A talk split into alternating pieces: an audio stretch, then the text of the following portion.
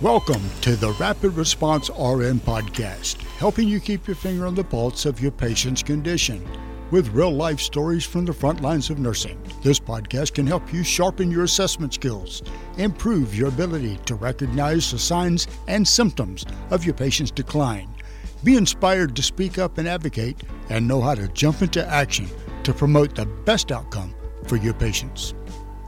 Hey, everybody, I'm your host, Sarah Lorenzini a rapid response nurse and educator who loves telling stories to teach critical thinking. On today's podcast, we're going to talk about what seems, to me, to be a very common cause for cardiac arrest in the hospital. However, it's actually not that common. I just have a skewed perspective from my role as a rapid response nurse.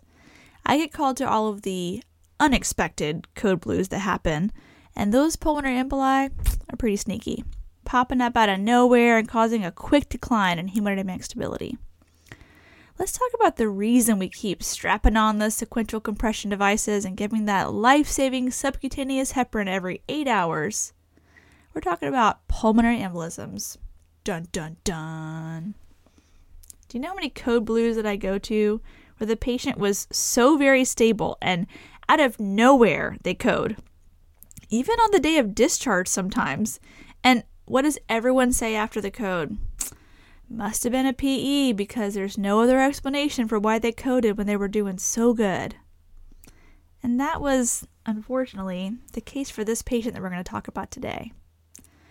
So I get called to the neuro floor, and when I arrive, I see a woman in her 60s, diaphoretic and clenching her chest.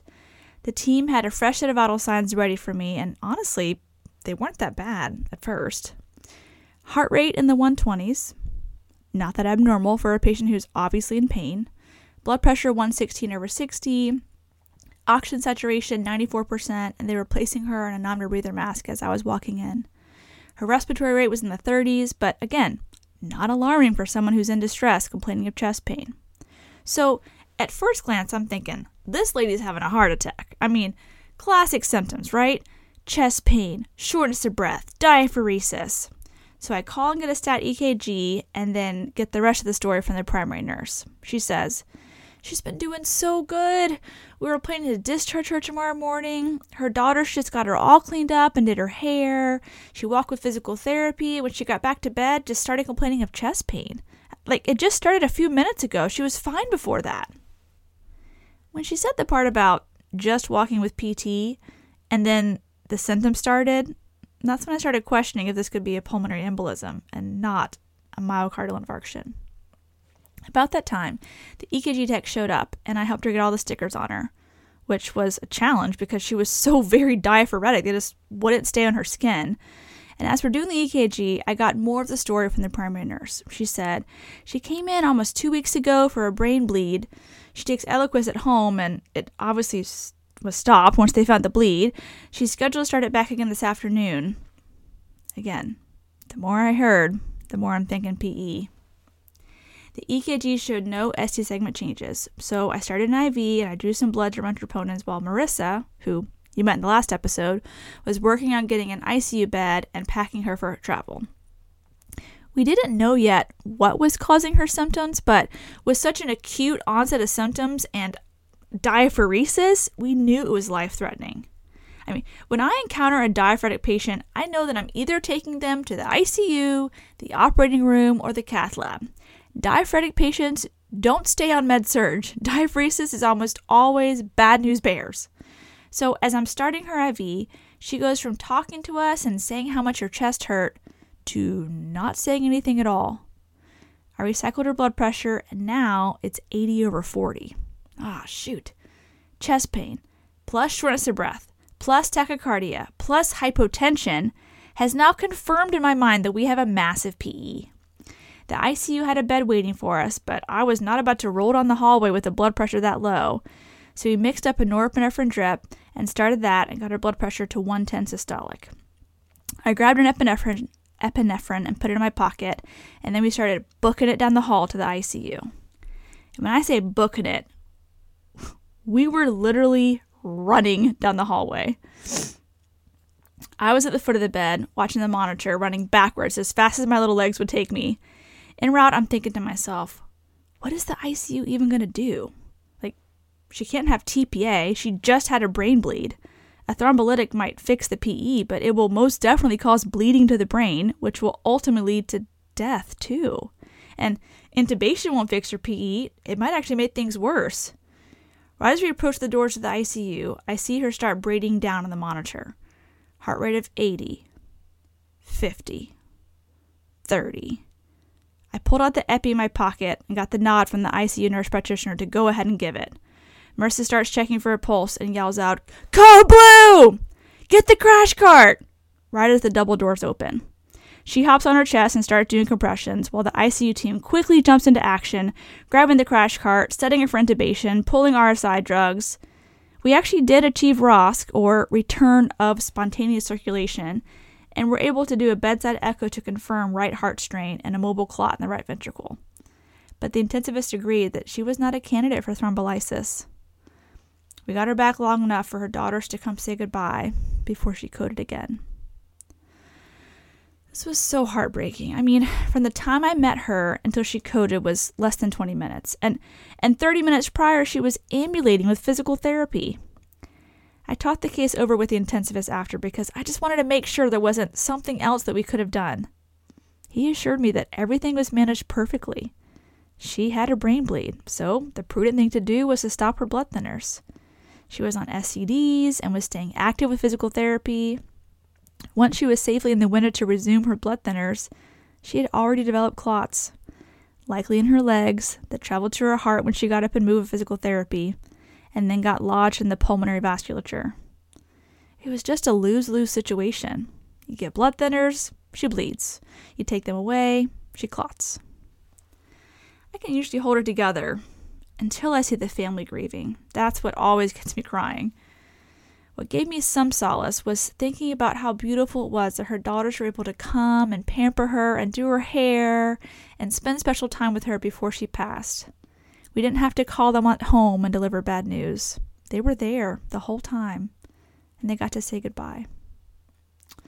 While I prefer to tell stories on this podcast of lives saved, this is the reality of working as a nurse.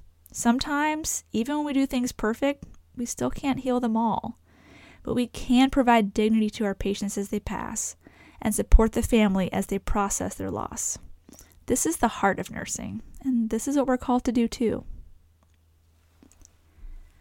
Now, let's shift gears a little bit and talk about what exactly is happening physiologically with a pulmonary embolism that causes the patient to decline so quickly and go from getting ready for discharge to cardiac arrest in a matter of minutes. A pulmonary embolism can originate anywhere and find its way to the lungs. Most often, it starts as a blood clot in the legs, and a piece or the whole darn thing dislodges from the vessel wall and travels up to the heart, often breaking into smaller pieces and then getting showered into the smaller blood vessels of the lungs.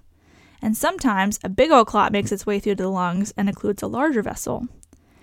But, contrary to popular belief, it's not usually the impaired ventilation or oxygenation that causes the patient to die, though that is a contributing factor. The biggest problem with pulmonary embolism is the impaired forward flow. We call this obstructive shock, meaning the blood clots are obstructing flow, resulting in hemodynamic collapse. If you translate hemodynamic from Latin, you have hemo, which is blood, and dynamic or movement or flow of blood. Think about how the blood is supposed to move from the right side of the heart through to the lungs, pick up oxygen in the alveoli, and then once oxygenated, it should travel back to the left side of the heart to then be shot out of the aorta and circulated through the entire body. But if blood flow cannot easily get through the lungs, it will start to back up in the right side of the heart. Yes, blood clots in the lungs impair oxygenation. But more concerning, it acutely increases pulmonary venous resistance or pressure in the lungs. The right heart then has to work really hard to push the blood against that increased pressure, resulting in the right heart getting all stretched out and dilated. The stretched out right ventricle doesn't give the most effective contractions, which further worsens forward flow of blood and decreased contractility, which leads to decreased cardiac output and dropping blood pressure. As this cycle continues, the right ventricle can become ischemic or lack adequate blood flow to perfuse itself. Eventually, the right side gets so big that it starts to bow into the left side, which decreases the left heart's ability to fill with blood and therefore decreases the amount of blood flow that can be squeezed out with each contraction. We call this stroke volume. Drop in stroke volume further decreases cardiac output and worsens blood pressure. As a new nurse, I remember thinking, why don't we just intubate them already? Their SpO2 is low. But think about it. What is intubation going to do? It's not going to fix the clots. It's not going to help the right ventricle. And it sure as heck isn't going to help the blood pressure. We all think that once we get a tube down the patient, we can all breathe a sigh of relief. Well, maybe for some emergencies, but not for pulmonary embolisms. Yes, these patients need high flow oxygen for support. But there are a few consequences to intubation that might worsen things for a patient with a massive PE. First, the drop in blood pressure that results from the rapid sequence intubation, or RSI drugs that we give prior to intubating, is no good for the right ventricle. It's already sucking at its job. Second, intubation with subsequent bagging or placement on the ventilator tends to increase pulmonary vascular pressure and further increase the resistance that the right heart has to work against to push blood through. So, if at all possible, choose heated high flow nasal cannula if the non breather isn't cutting it. And if a patient is still dropping their SATs or their work or breathing is nearing respiratory collapse and you have to intubate, at least try to get the blood pressure up before administering the RSI drugs, which you know are going to drop their blood pressure, and avoid overbagging or high pressure settings on the ventilator. Since intubation isn't the insta-fix for this crashing patient, let's review some things that might actually address the clot in their lungs and support the failing right ventricle. For massive PE, the only solution is to extract the clot or dissolve it with TPA. Not every facility has access to a team or a lab that can do a pulmonary thrombectomy, but almost every hospital has TPA. TPA is an acronym for Tissue Plasminogen Activator. It's essentially Drano for your blood vessels. It's not merely an anticoagulant like heparin, which prevents coagulation. It is a thrombolytic, which literally breaks down the clot. All clots. So, not all patients are candidates for this clot busting drug. There are huge risk associated with administering it, namely bleeding into the brain. TPA for stroke is always weight based, but for a massive PE, you either give the entire bottle or about half the bottle, depending on which set of literature the ordering physician is basing their practice off of. And this patient because of her recent brain bleed, we know she would just bleed again if we gave TPA for her PE. So the risk outweighed the benefits in this case. And that is the question every resuscitationist has to ask. Based on this patient's history and comorbidities, how risky is TPA? What are the chances this drug will kill them or leave them as a, in a vegetative state after it dissolves their PE? Other therapies recommended to support the right ventricle are inhaled pulmonary vasodilators like nitric oxide or even milrinone via ET tube. This will reduce the afterload for the right heart, making it easier to push the blood through the lungs. The other drug is epinephrine. Yes, it helps the blood pressure, but it also improves the strength of contraction or contractility of the heart.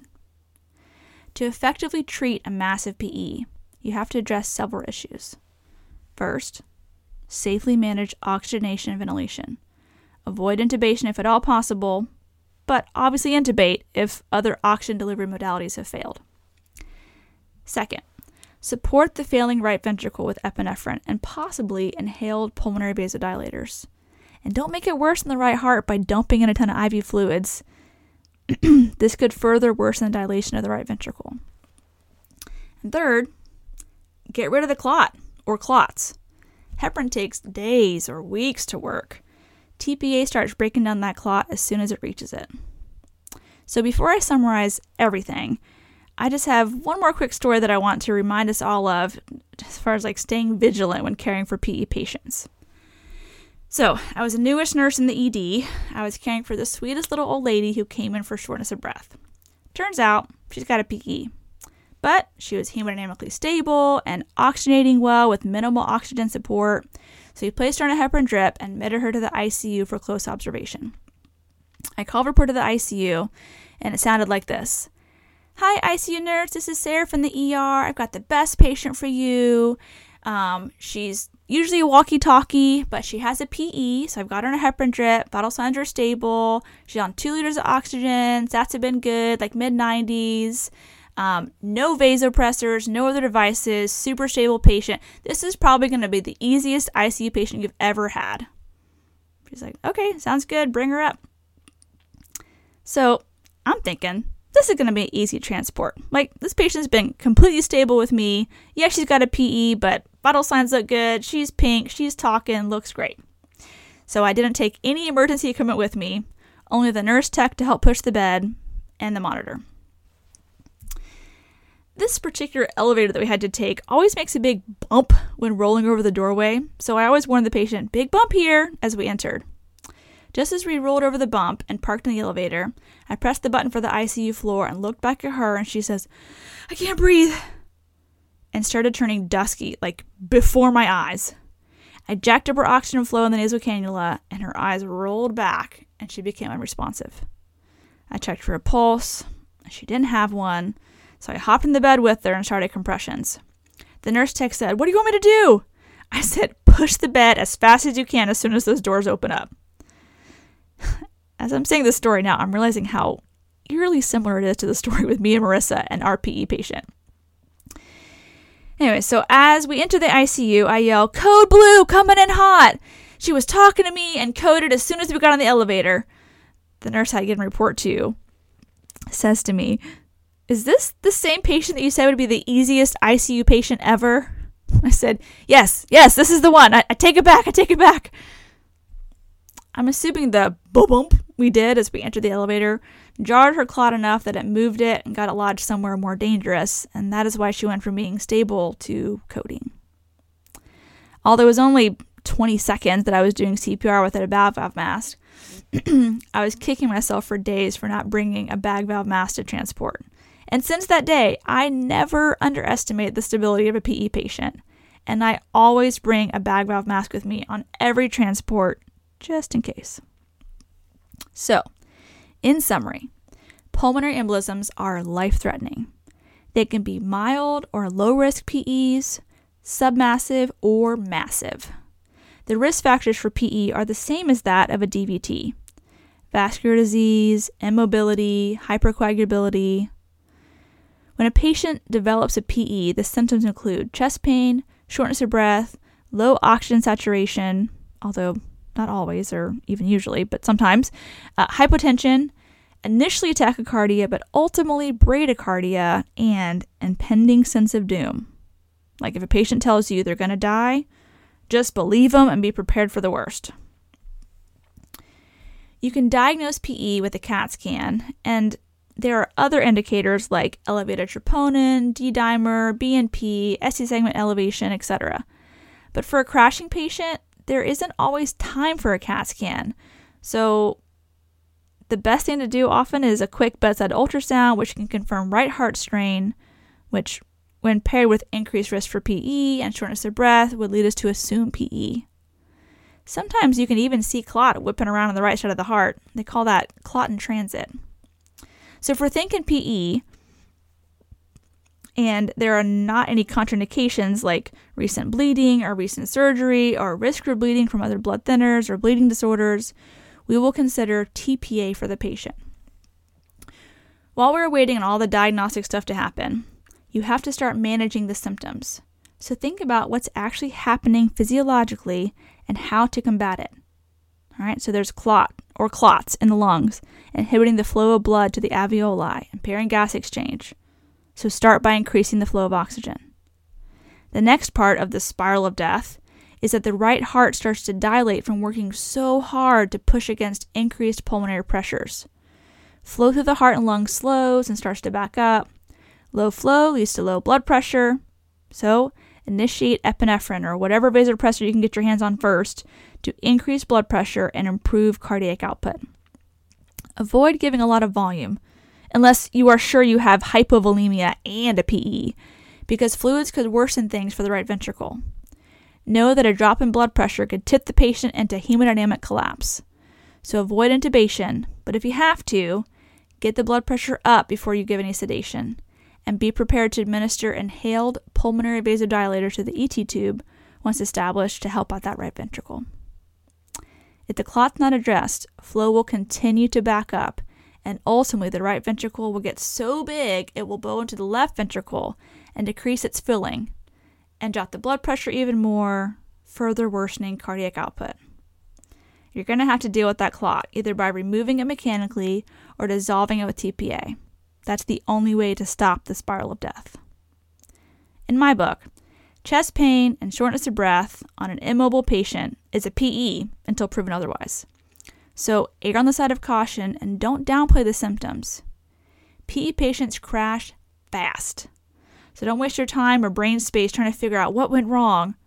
Probably nothing you did. PEs just happen. So activate your rapid response team because it's going to be all hands on deck to turn this thing around and stop the PE spiral of death. Well, that's it for today's episode. If you like this podcast, I'd love to hear from you. You can shoot me an email with questions or comments, and it would mean so much if you could take a moment to write a review on iTunes, as this helps more listeners find this podcast. Thanks for listening, and I hope you learned something that will save a life. Remember, nursing is a team sport, so trust your intuition and don't give up advocating until you are confident you've done what's right by your patient. You've been listening to the Rapid Response RN podcast. The views and opinions expressed on this show are that of Sarah Lorenzini and hers alone. They are not intended as medical advice and should not take the place of your institution's policies or procedures. Evidence based practice is ever changing, and your patient's care should reflect the current best practice. If you want to get in contact with Sarah, you can find her at Rapid Response RN Podcast at gmail.com or on the Rapid Response RN Podcast Facebook page, as well as the podcast website, rapidresponsern.com.